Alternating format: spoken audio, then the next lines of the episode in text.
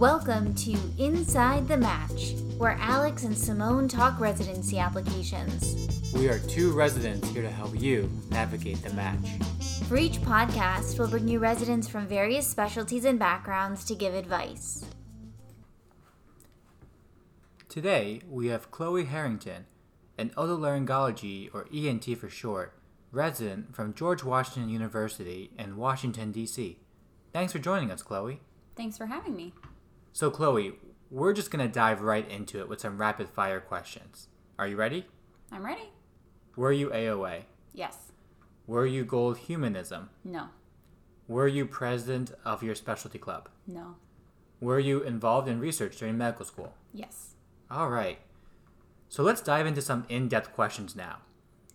With applications due soon, prospective students are scrambling to polish their personal statements. Do you have any recommendations for those stuck on crafting a message? I think writing it in discrete periods of time really helped. Um, I set aside a couple of hour long blocks where I was not allowed to work on anything else. And when the hour was done, I allowed myself to stop writing and editing. As a fourth year medical student, there are many other things going on, so it was nice to have time specifically set aside for my personal statement. Yeah, I mean, that's a great idea. Writing can really be a challenge sometimes. So, how did you choose where to apply for ENT? I applied really broadly. Um, I wanted to see the variety of programs that were out there. Um, since G- ENT programs are generally smaller than other specialties, it was very important to me to have a sense of collegiality among the residents and the attendings. Oh, I 100% agree. It is so important to have a good group of residents.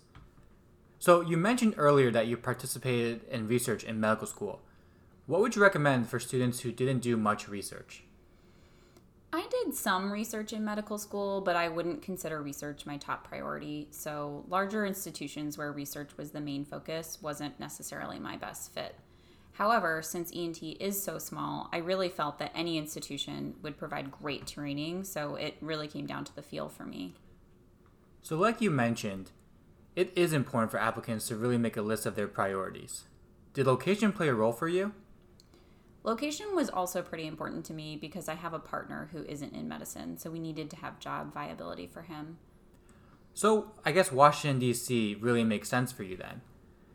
What do you really like most about your ENT program? I was actually lucky enough to match into my home program, and it really does feel like that. It, it feels like home. Um, the people here were the people who inspired me to go into otolaryngology, and to continue to work with and learn from them is such a wonderful opportunity.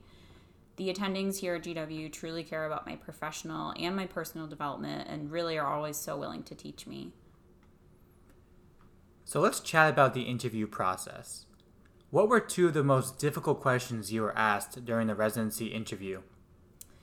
The toughest questions for me were the ones that tried to elicit something negative. Um, as an interviewee, I didn't want someone to think negatively about me as an applicant, so I was supposed to somehow spin it in a positive light. Questions like these are designed to catch you off guard. For me, two of the examples that come to mind were um, tell me about a time when you broke the rules and tell me about a time when you had challenged authority. Did anyone really ask you any unusual or unique question? Um, I did have a question. Uh, somebody asked me, What celebrity is my doppelganger? So, what's your answer? I think Amy Adams, or really any celebrity that has red hair. I see it. So, what were some questions you recommend an applicant asking attendings on the interview day? Um, some that I really like to ask were um, What is the biggest change you envision while I'm a resident here? Um, you know, ENT programs are five years, so that's a long time for change.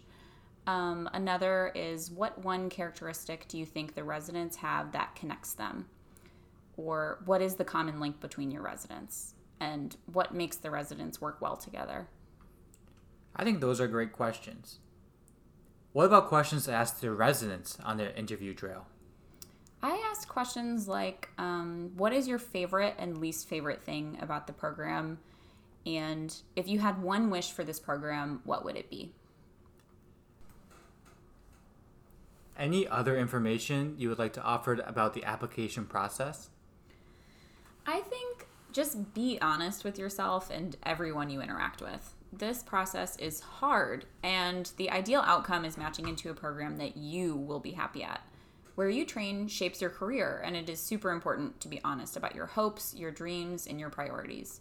Pretending to be someone or something that you're not will just make you miserable. Any other tips for the interviews? Um, I think go into each interview with confidence and gratitude to yourself for making it this far. This process is extremely draining, so be kind to yourself. Another tip would be to make sure you lean on your support system and be kind to them too. Um, also, take notes. Things will really blur together, especially on a virtual platform this year. It'll be really hard to keep track of your thoughts. Yeah, you know, I can't agree with that anymore. I mean, it's for me at least, it was so hard to really keep track of all the programs. So, do you have any recommendations to compare programs so everything isn't just a blur? I actually made a standardized personal rating scale for each program to reference when I was making my rank list, and I usually did it right after each interview so it was fresh. It was a 20 point scale, and part of the 20 point scale was actually one point for a gut feeling, which was very important to me. And last but not least, share a fun fact. um, a fun fact about me is that my first language is American Sign Language. Both of my parents are actually deaf.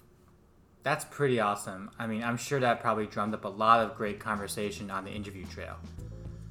And that's all the time we have today with Chloe. Thanks for joining us at Inside the Match. Special thanks to Kevin MacLeod for the music, and be sure to follow or subscribe to our podcast. Catch our next episode to learn more application tips from another great resident.